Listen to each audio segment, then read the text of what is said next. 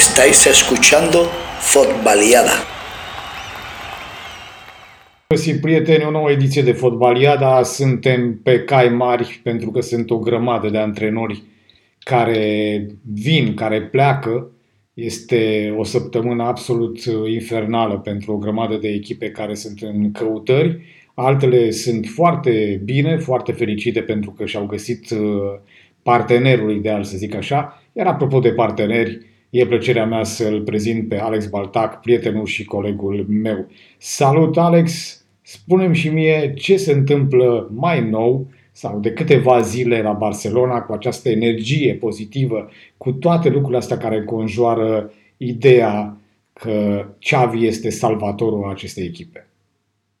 Bine, adevărul este că fanii Barcelonei își aduc aminte de Xavi ca jucător. Presupun că își aduc aminte de cele 18 sezoane jucate la club și toate bucuriile care le-a dat aceste echipe, cum sunt 8 campionate, 6 supercupe ale Spaniei, 4 ligi ale campionilor, 3 cupe ale Spaniei, 2 supercupe europene, 2 campionate mondiale de club.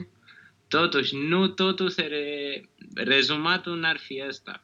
Problema este cine îți garantează ție că un jucător care a avut o, cari- o carieră așa de briliantă o să fie și un bun antrenor.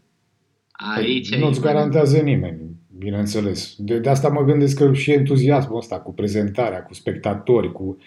Bine, entuziasmul, tu nu crezi că e pe de o parte, fiindcă Barcelona de multe luni au mai avut o bucurie, o bucurie serioasă și la porta un pic ca să atragă atenția de la problemele clubului.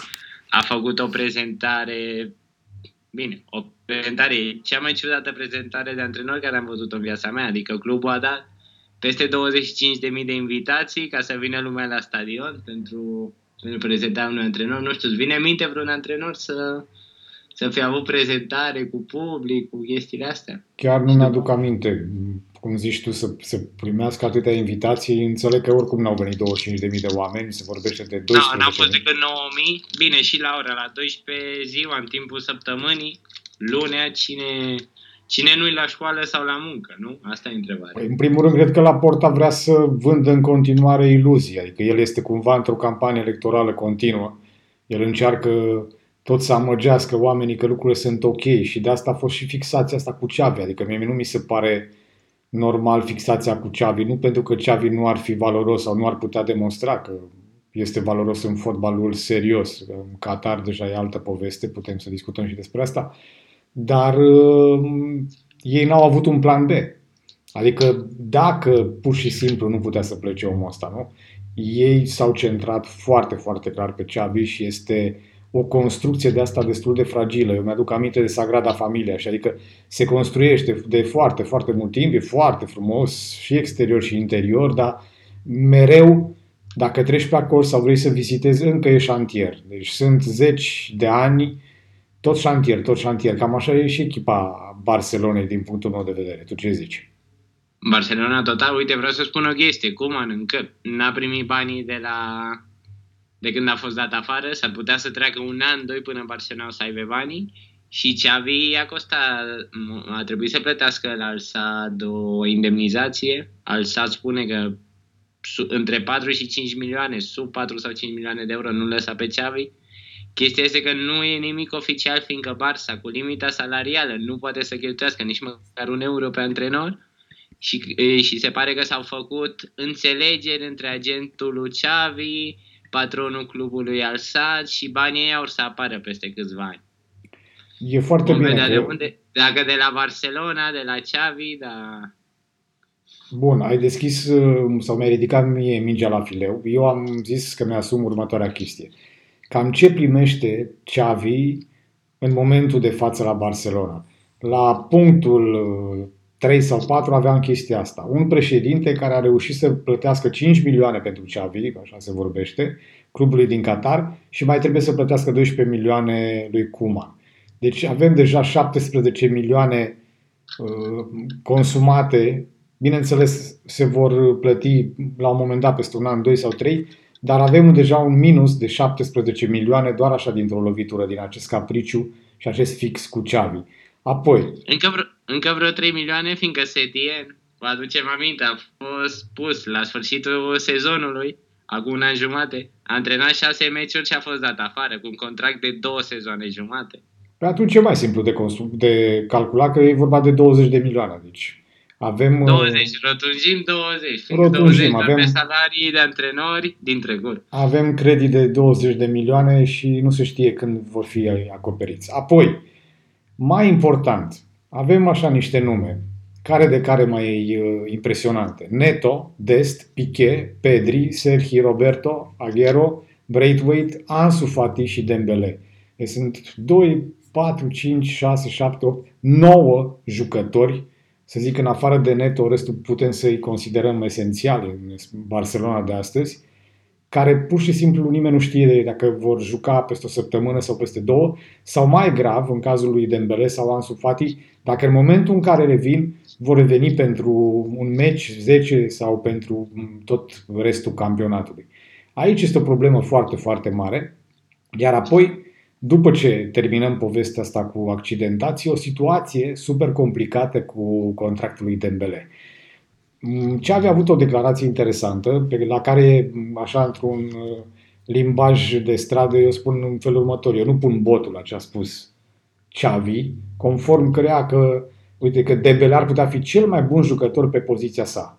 Eu zic că asta e marketing și este foarte multă vrăjeală și sunt două scenarii. Scenariul 1 în care zici, băi, a venit Xavi și vrea să-i dea foarte mare încredere lui Dembele pentru a semna prelungirea sau vor să-l scoată în față, vor să-l facă bine, să joace câteva etape și să-l vândă în iarnă pentru că sunt foarte multe variante pentru plecarea lui Dembele. Sunt încă multe cluburi naive, de la Liverpool până la Juventus, care ar putea să accepte o combinație de asta fatală. Deși probabil că la Liverpool ar fi altceva, că cu Klopp se, se înțelege foarte bine și poate ar fi o altă abordare.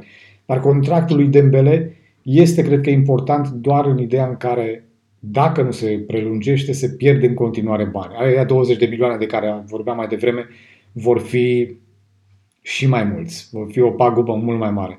Tu cum, tu cum crezi că e povestea asta cu declarația că ar putea fi cel mai bun jucător pe poziția sa? Uite, chestia, chestia cu Dembele e foarte curioasă. În primul rând, el termină contractul în vara 2022, adică de la 1 ianuarie poate să semneze cu oricine gratis. Un jucător care i-a costat 160 de milioane pe Barcelona. Ideea este, chiar dacă e jucătorul lovit în momentul de față, Barcelona trebuie să renoveze de vreo formă, fiindcă dacă nu, în ianuarie n-ai făcut nicio treabă. Cui îl vinzi tu în ianuarie pe 20 de milioane dacă îl ia gratis în vară? Da, nu, asta ar fi păcălirea, păcă, păcălirea secolului, păcăleala secolului, efectiv să, să, nu știu, poate Newcastle, dacă sunt ei suficient de naivi și dacă Dembele ar accepta să, să meargă la Newcastle. Vom vorbi și despre, despre această Depinde echipă. cât de disperat o să fie Newcastle în, în ianuarie, că acum are o situație serioasă cu, cu locul care sunt în campionat. Absolut, e o situație foarte incomodă.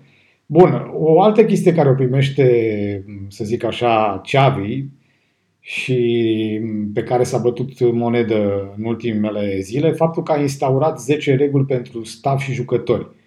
Și eu întreb altceva, aceste 10 reguli pe care le-am citit nu ar fi trebuit să existe deja? Adică mie nu mi s-a părut nimic ieșit din comun, din regulile pe care le spunea Xavi. Dar apoi mi-am adus aminte de povestea care ai spus-o tu acum câteva ediții cu Aguero și cu sala de fitness. Când Aguero vrea să meargă să, să facă recuperarea și nu erau aprinse becurile, nu era niciun pas din pe acolo, nu era niciun om de serviciu să-i deschidă sala. Adică în momentul de față, faptul că vin aceste reguli sunt binevenite, dar la un club de talia Barcelonei mi se pare că vin mult, mult prea târziu. De altfel, Xavi a și dat afară preparatorii fizici și doctorul și se vorbește de faptul că vrea să readucă pe doctorul care a fost 16 ani la Barcelona, acum este în Arabia Saudită, este la echipa cu care tocmai a semnat Cosmin Olăroiu. Iar aceștia spun că nu-l vor lăsa cel puțin până în vară când îi se, termine, îi se termină contractul. Iar ultimul punct pe care vreau să-l evidențiez apropo de cadourile astea nedorite pe care le primește Xavi este faptul că revine într-o ligă total schimbată. o ligă care de moment are un lider numit Real Sociedad, ceea ce pentru Xavi este total neobișnuit dacă ne gândim la ultimii ani de carieră.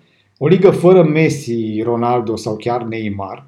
Și dacă vorbim de Messi și Neymar, foștii lui coechipieri, vorbim de o greutate ieșită din comun, adică era din start, aveai un gol, două promis. Și o ligă în care echipele medii, pe acest fond în care au dispărut cele trei mari uh, superstaruri uh, din fotbal, pot să-ți dea cu terenul în cap absolut în orice moment. Deci în momentul de față, dacă ne uităm pe clasament, că e Bilbao, că e Spaniol, că e Villarreal, că e și, nu știu, Granada sau Mallorca, clar poți să pierzi puncte cu aceste echipe care, să zicem așa, și-au luat-o în cap între timp.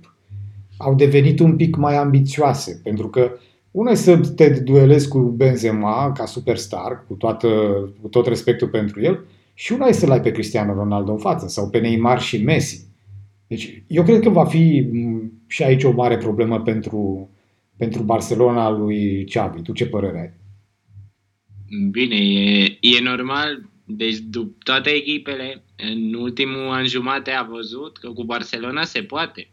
În epoca din 2006 a Barcelonei, eu vedeam toate echipele contra Barcelonei în minutul 1, era un careu, era un careu cu 10 jucători, când, când erau Messi, Ronaldinho și Eto.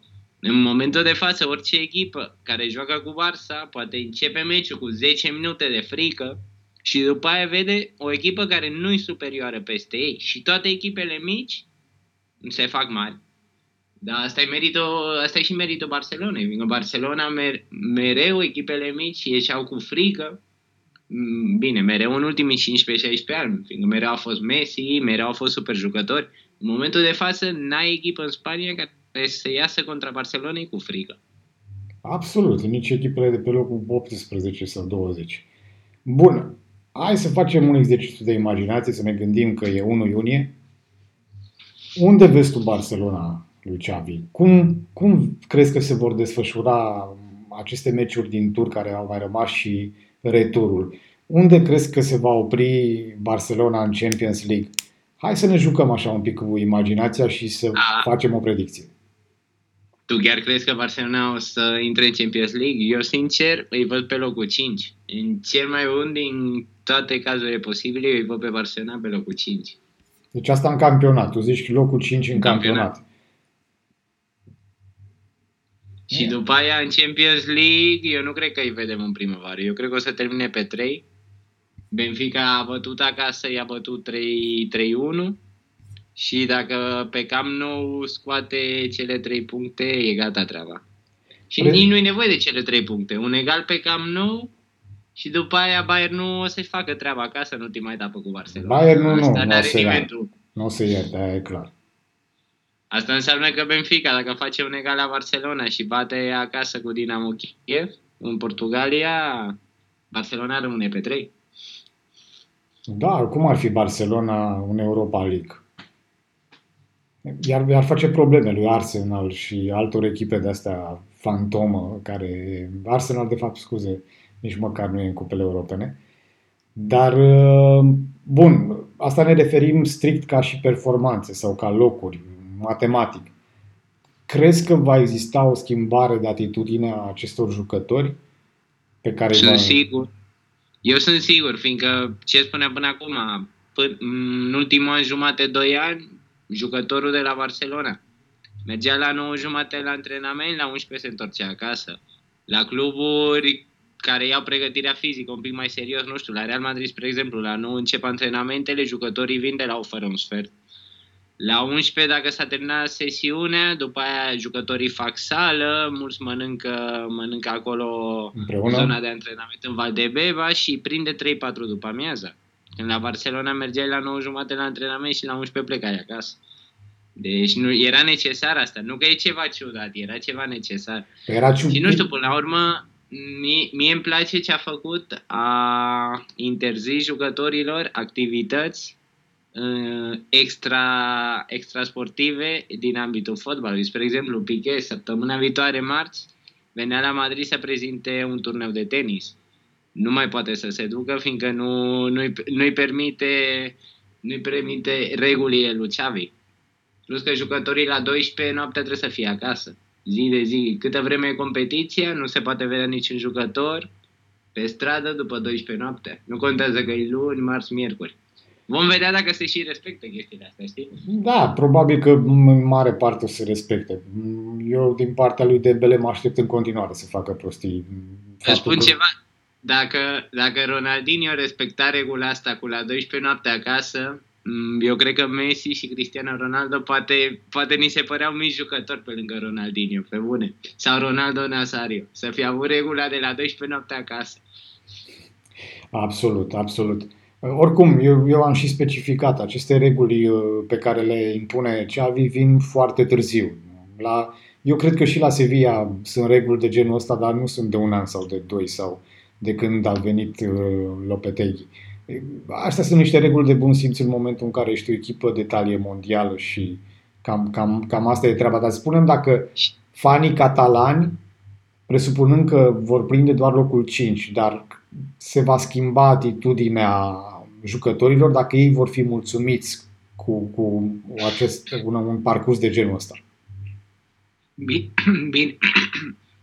La Barcelona, eu cred că niciun jucător nu e mulțumit cu ceva să nu fie campionatul, să nu lupte pentru trofee, însă realitatea este alta. Adică acești jucători tineri Mm, dacă ei reușesc să prindă locul 4, acești Gabi, Nico, toți acești jucători de 18-19 ani, incredibil pentru ei. Ar fi chiar mai bine, pentru mine ar fi un plus să văd la anul niște puși de 19 ani care deja intră în ritmul Champions League și peste 3-4 ani or, or să fie deja obișnuiți cu meciurile importante.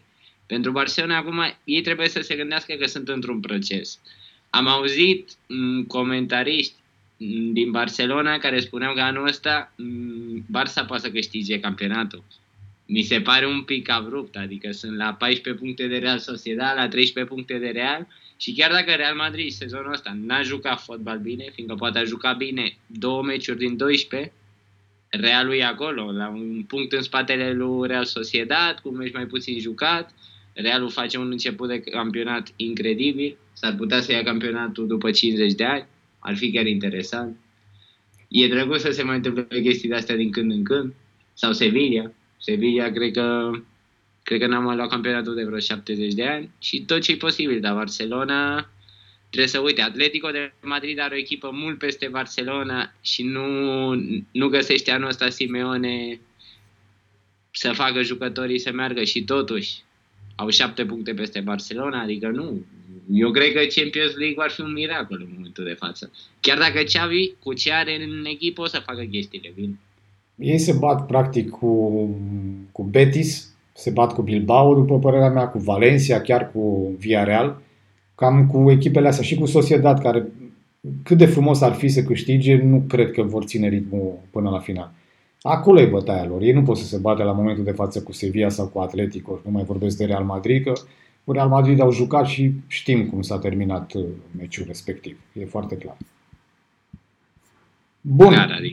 Bun, bun, bun, bun, bun. Despre Barcelona, cred că aproape 20 de minute cât am vorbit acum a fost suficient. V-am spus că e o săptămână sau două săptămâni nebune pentru o grămadă de echipe și vom trece în Premier League unde se cutremură absolut la modul Uh, propriu, să zic, uh, cel puțin trei echipe. Newcastle, de exemplu, a încercat de vreo 3-4 săptămâni să găsească un, uh, un nou antrenor, s-au vorbit de foarte multe nume. Ei bine, au un antrenor nou despre toate numele despre care s-a vorbit până acum, toate zvonurile și cine este noul antrenor de la Newcastle, are informații Alex Baltac. Antrenor al Newcastle este Eddie Howe. Nu, nu, nu este un nume foarte cunoscut, cum ne așteptam pe măsura banilor fondului de investiții din Arabia Saudită, de la Newcastle, însă este un antrenor care a reușit să-i urce pe Bournemouth din Liga 2 în prima ligă. Și cred că e cel mai important lucru și interesant care putem spune despre acest antrenor. Nu are foarte multă experiență în prima ligă. Reamintim că Bournemouth a, a, ținut, a durat doar două sezoane în Premier League. Și nu știu, mi se pare, mi se pare ciudat, adică Newcastle dacă aspiri la mai mult, cred că minim ar fi trebuit, nu trebuia să scape, să scape pe Antonio Conte, nu știu. Avea, eu mă așteptam altfel de antrenor pentru acest proiect, adică nu, nu mă așteptam la Eddie Howe. Tu ce părere ai? Păi, Howie a terminat, de exemplu, în 2018-2019 pe locul 14. A asigurat, să zic, 5 ani consecutiv de Premier League și s-a remarcat prin faptul că, deși era o echipă mai mult decât modestă, era o echipă foarte ofensivă. Mi-aduc aminte, de exemplu, de King. Era preferatul tuturor când începea o echipă de FIFA, era un jucător ieftin și bun. El și-a făcut treaba foarte bine și acolo. Iar Howie a fost mai degrabă pentru Bournemouth garantul faptului că au rămas atât timp ca echipă modestă în prima ligă. În momentul de față să aspir la Conte sau la alt nume, cred că eventual dacă l-au sunat pe Conte, managerul agentului Conte o fi chicotit în râs și a zis băieți, vorbim peste 3 ani, vorbim peste 2 ani. Nu, știu că banii respectivi ai șeicilor ar trebui să atragă un astfel de proiect, dar mai e un aspect, că Newcastle s-a decis să schimbe antrenorul într-o perioadă în care și Aston Villa s-a decis să schimbe antrenorul, într-o perioadă în care Manchester United e posibil să schimbe antrenorul, într-o perioadă în care vorbeam despre Arsenal care ar putea să schimbe antrenorul. Și în alte ligi la fel au fost tot felul de evenimente. Cred că este o soluție de compromis. Probabil că este și o clauză de reziliere acceptabilă, 3, 4, 5 milioane, nu 12 cât plătește Barcelona lui Kuman, dar în momentul de față nu puteau mai mult de atât. E foarte interesant să vedem ce se va întâmpla în iarnă, dacă vor reuși să aducă măcar un Aaron Ramsey și un Dembele. Până în momentul de față, cred că pentru Newcastle este absolut uh, suficient. Nu aveau uh, cum să aibă pretenții mai mari decât Aston Villa, de exemplu, care e un club care a câștigat Cupa Campionilor Europeni, care a câștigat titlul în Anglia și care e stabil. E un Uite, club... mai, aștept, mai așteptai o săptămână, două și l-ai pe Mourinho, nu? Mourinho a fost ofertat. Mourinho a fost ofertat, dar a zis că el merge mai departe cu Roma. Acum o să discutăm puțin mai Se vede final. dacă Roma, o să, după aia discutăm dacă Roma vrea să meargă mai departe cu Mourinho, nu? Absolut. Vom ajunge și la capitolul ăla. Până atunci trecem la Aston Villa. Am confirmat, e clar, Eddie Howe uh, va fi managerul lui Newcastle, contract pe 3 ani. Vedem dacă va fi îndeplinit. Dar, apropo de Aston Villa, vreau să încep cu a, a mă autocita pe mine cu ceea ce spuneam în data de 1 septembrie. Fii atent. Danny Ings și Leon Bailey la Aston Villa. Mai știi când a fost transferat la Bale la Madrid și pe acei bani au venit Soldado, Lamela, Capue, Chiricheș, atenție, Chiricheș, Paulinho, Chadli și Eriksen. Ei bine, parcă asta vrea să demonstreze și Villa că poate să o dea în bară mai tare ca și Spurs. Buendia de la Norwich, Ings ok, de la Southampton, care merge la sigur, Bailey să vedem, Ashley Young, care are 100 de ani și am conchis, am terminat, spunând că m-aș mira să le iasă combinația. Păi dacă eu, care sunt, recunosc un amator și doar un fan al fotbalului, am spus treaba asta, oamenii ăștia cum s-au gândit că ar fi treaba asta vina lui Dean Smith și să-l demite pe Dean Smith? Păi trebuie să-l demite pe președinte. Câți bani au, au primit de la, de la City? Ai Dar dacă jucătorii i-a cerut din Smith, asta e întrebare. Absolut, dar ei au primit de la City, dacă nu mă înșel, 120-130 de milioane și au trebu- ei s-au gândit că trebuie să-i cheltuie pe, pe toți, se arunce pe toți așa, în, în, același, în aceeași direcție. Ei bine, lucrurile nu au mers foarte bine și chiar mă gândeam la chestia asta că e foarte, foarte agitată săptămâna asta și foarte mulți antrenori au rămas pe din afară dar niciun președinte nu și-a dat demisia între timp. Că e foarte ușor să schimbi un antrenor, dar președinții sunt bine mersi, directorul sportiv sunt bine mersi, nimeni nu, nu comentează despre treaba asta. Ei bine, Dean Smith a fost uh, demis, iar primele variante de înlocuire care au apărut în mass media au fost unele, uh, să zic, fantasmagorice, cum ar fi Casper Huschelmand, în care e antrenorul Danemarcei, ar fi culmea el după ce are 27 la 0 în preliminarele pentru campionatul mondial să plece să lasă Danemarca acum, cu cele mai frumoase rezultate pe care le are. Deci o prostie de, de zvon. Apoi Paulo Fonseca, care mereu când este un loc liber în Premier League, apare că este disponibil, dar nu știu ce îl recomand atât de mult, nu a făcut nimic special la Jorge Roma. Mendes. Jorge Mendes îl recomand. Asta este, într-adevăr. Uh, Frank Lampard și John Terry și spre finalul săptămânii și începutul săptămânii pe care o parcurgem acum a apărut dintr-o dată Steven Gerrard, care sună foarte bine.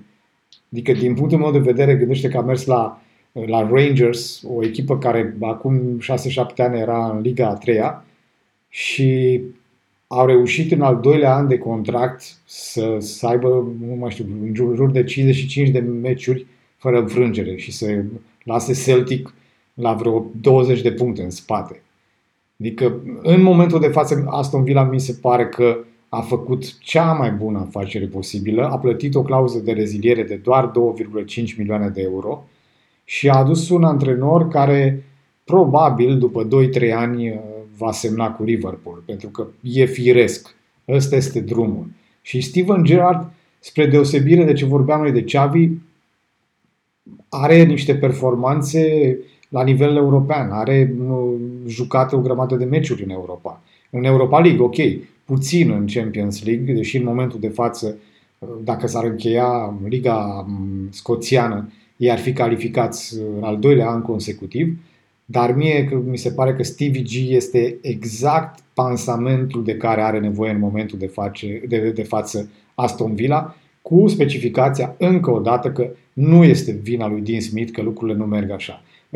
Genul ăsta de jucători de care vorbim mai devreme, Buendia sau inclusiv Bailey, au nevoie de, de minim un an ca să, să, să intre în formă. Să ne gândim doar la Vinicius, care a avut nevoie de, de cât? De 2 ani să fie jucătorul... Doi ani și un pic. Doi ani și un pic care să fie jucătorul acesta pe care toată lumea îl adoră în această toamnă. Spunem și tu pe scurt, cum ți se pare mișcarea asta cu, cu Stevie G?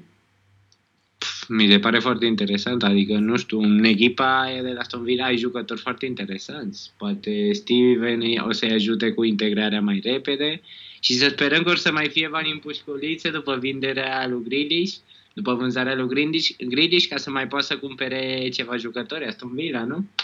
Păi se zvonește deci foarte mult. Se zvonește... Era presupun că o să antreneze și în ianuarie o să zică, uite, am nevoie de cutare, cutare, cutare. Se zvonește foarte mult că o să aducă un jucător doi de la, de la Rangers, de la fosta lui echipă și e cumva firesc. Bine, cel mai prost zvon pe care poți să-l citești o să fie ăsta cu Ianis Hagi, știi? Că va merge la Aston Villa. Adică mie cât de mult mi-ar plăcea, nu cred că în momentul de față e puțin probabil să se întâmple chestia asta. Aston Villa cred că mai degrabă ar avea nevoie de, de un atacant, de Morelos, de exemplu, care mi se pare foarte interesant, sau de Ryan Kent. Ar putea fi iară o, o variantă bună. James Tavernier, fundașul stânga. Sunt niște, niște opțiuni bune de la Rangers și probabil că ceva, ceva, dacă n-au mai rămas de la Grilish, o să mai scoată patronul niște bani, că e nevoie să, să mai pună ceva acolo, nu? Exact. Vom vorbi de altă echipă care schimbă antrenorul. Încă nu știm care va fi nou antrenor cu siguranță. Avem presupunerile noastre. Credem că va fi domnul Frank Lampard. Însă vom vorbi de antrenorul de mis, Daniel Fark care a reușit contra performanța cu Norwich și de a câștiga doar două puncte în primele 10 etape de Premier League. Bine, se pare că decizia de a fi dat afară a fost luată înaintea ultimei etape în care a reușit victoria, prima victoria sezonului în etapa 11, totuși un pic cam târziu. Lasă norwich pe ultimul loc al campionatului, la egalitate de puncte cu Newcastle și cu un galaveraj de minus 21 în 11 etape. Așa că nou antrenor al lui Norwich are treabă. Mult noroc și vă vom comenta în următoarea ediție cu siguranță cine va fi. Eu cred că și la Norwich, cum am spus și de Aston Villa, cineva de la conducerea clubului ar fi trebuit să, să-și dea demisia. E foarte simplu, tot așa. Adică pe, pentru alt gest sau măcar ofițerul de presă sau cineva care nu i-a permis fostului antrenor să aibă cele 12 ore după victorie și să zică luni că e demis. Lasă omul mă să se bucure, lasă lotul ăla de jucători, că oricum era cunoscut, ei știau treaba asta. Dar să obții o primă victorie după 12 etape și după o oră să anunți că ai fost demis, mi se pare o, o greșeală de comunicare absolut fioroasă. Dar, uh, iată, rămânem la capitolul antrenori și nu o greșeală, o mișcare absolut senzațională, după părerea mea, a făcut Genoa.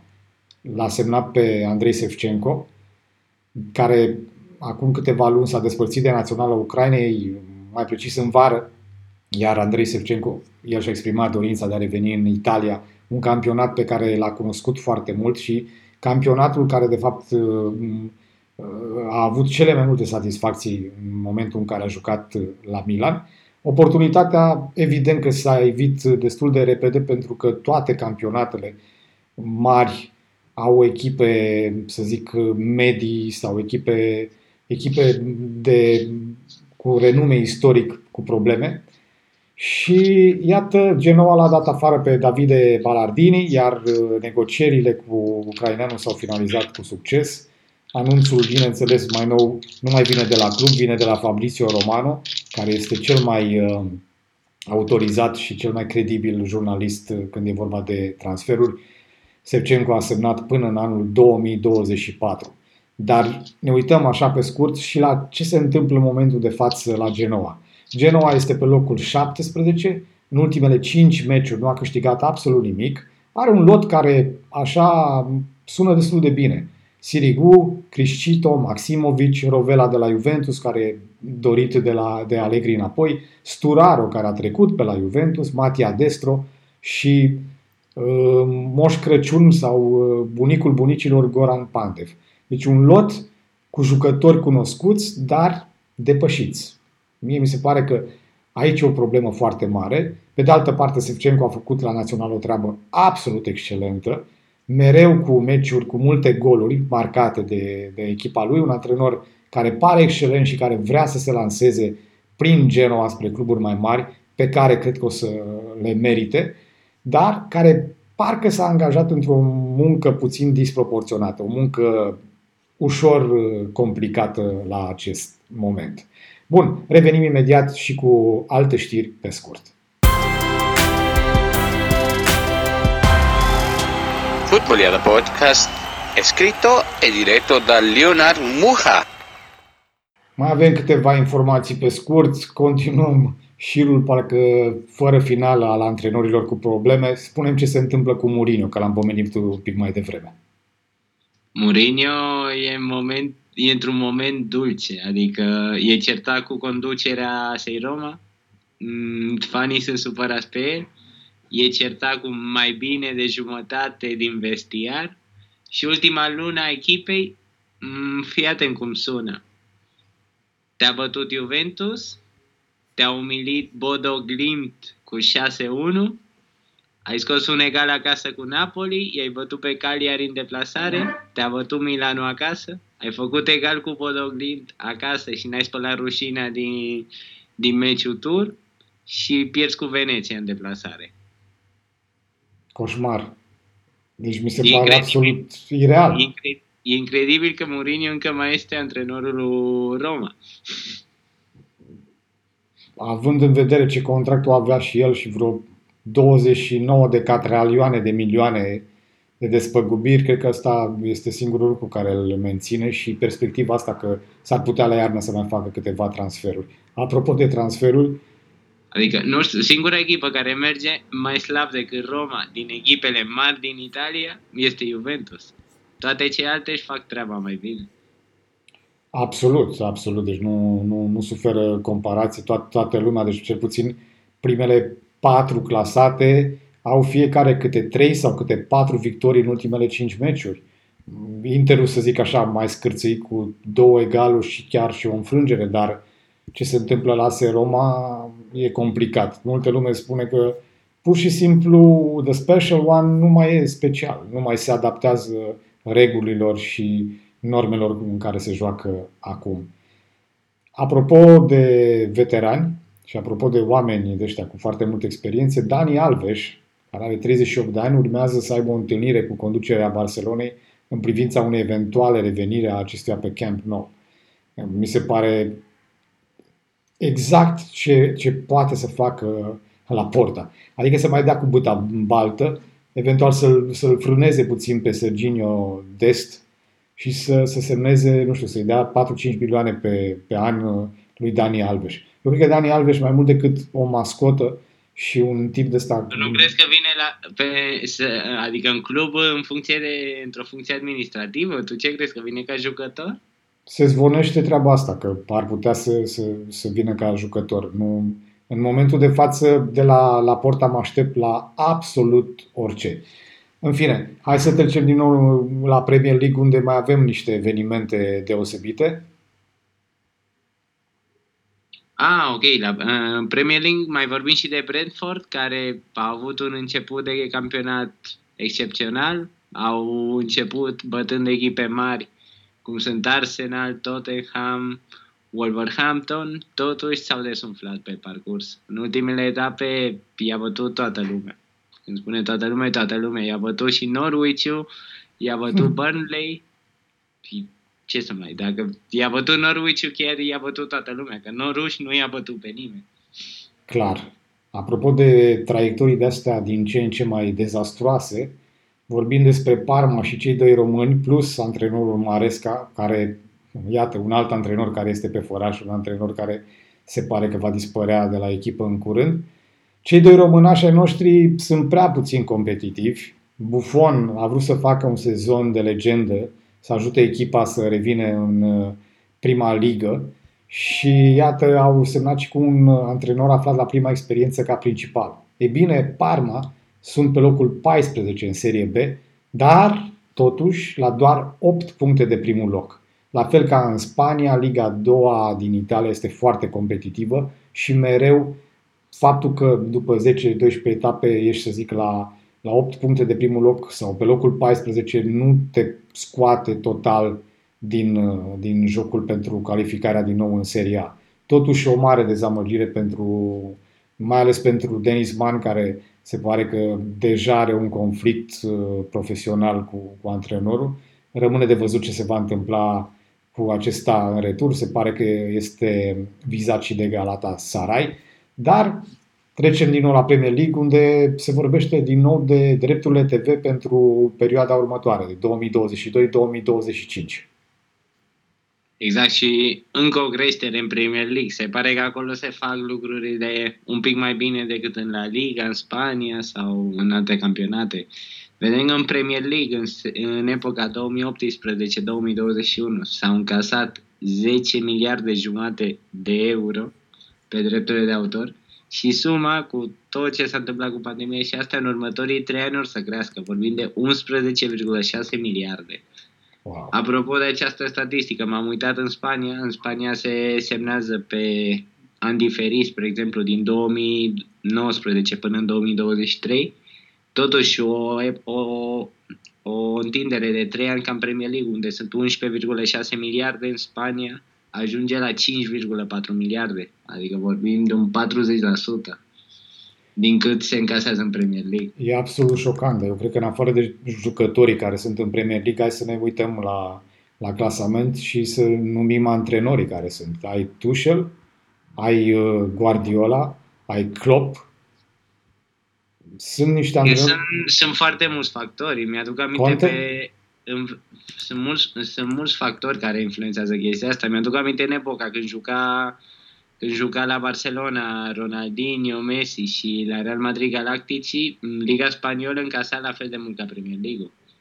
Totuși se vede că s-a schimbat foarte mult balanța în ultimii ani. Absolut. E, e tot, o, o lume total nouă, inclusiv la când vorbim despre fotbal. Rămânem în Premier League, unde vreau să vă spun că defensiva lui United e la fel de slabă ca a lui Burnley în acest sezon, formația lui Deitch fiind în acest moment pe poziție retrogradantă.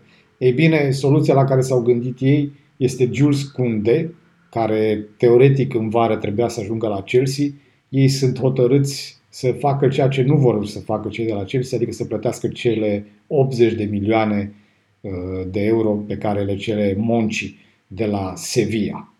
O să vorbim și de Slatan, cum nu se poate, prietenul nostru suedez care se întoarce la națională la 40 de ani și va juca cel mai sigur următoarele două meciuri cu Georgia și cu Spania înainte de a se retrage.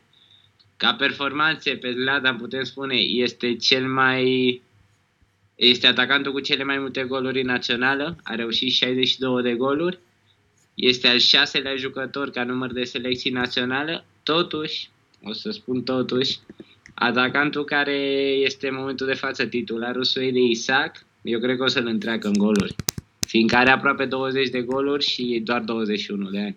Adică s-ar putea să vedem acest meciul de baraj cu Spania, spun baraj, fiindcă cine o să câștige meciul ăla o să se ducă la campionatul mondial direct. Va fi în, șa, în șarja a doua de meciuri de ale naționalelor. Și cred că o să fie bye-bye-ul lui Ibra și consacrarea lui Saka, marele atacant suedez. Apropo de Spania, că tot uh, ai amintit că va reveni Ibrahimovic la acest meci, Uite, ți s-a făcut în sfârșit pe plac și e convocat Raul de Tomas. Ce părere ai? A, mă ascult. Asta înseamnă că lui Enrique ascultă podcastul nostru. Exact. Auzi și el un sfat bun? Exact, e foarte simplu. Lui Enrique ascultă podcastul și a ascultat de tine până la urmă. L-a, l-a luat pe Raul de Tomas. Eu cred că o să marcheze. Spania are nevoie de gol. Știa asta lui Enrique. Și bine că ne-a ascultat, adică vom vorbi de rezultatele naționale în următoarele meciuri. Ca să terminăm Avem gluma asta, ar, ar fi frumos ca da. Luis Enrique să, fac, să dea și un share uh, la Fotbaliada pe Twitter sau unde activează el. Asta e tot ce ne-am mai dorit. Bun.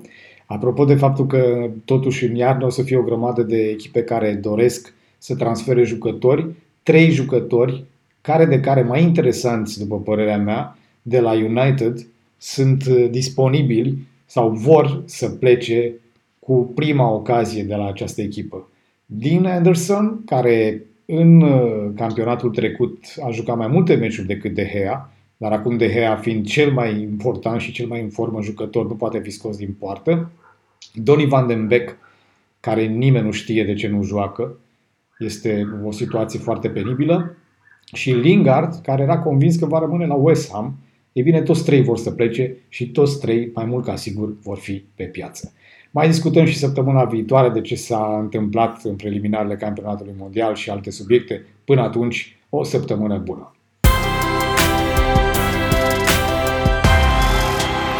Ați ascultat Fotbaliada Podcast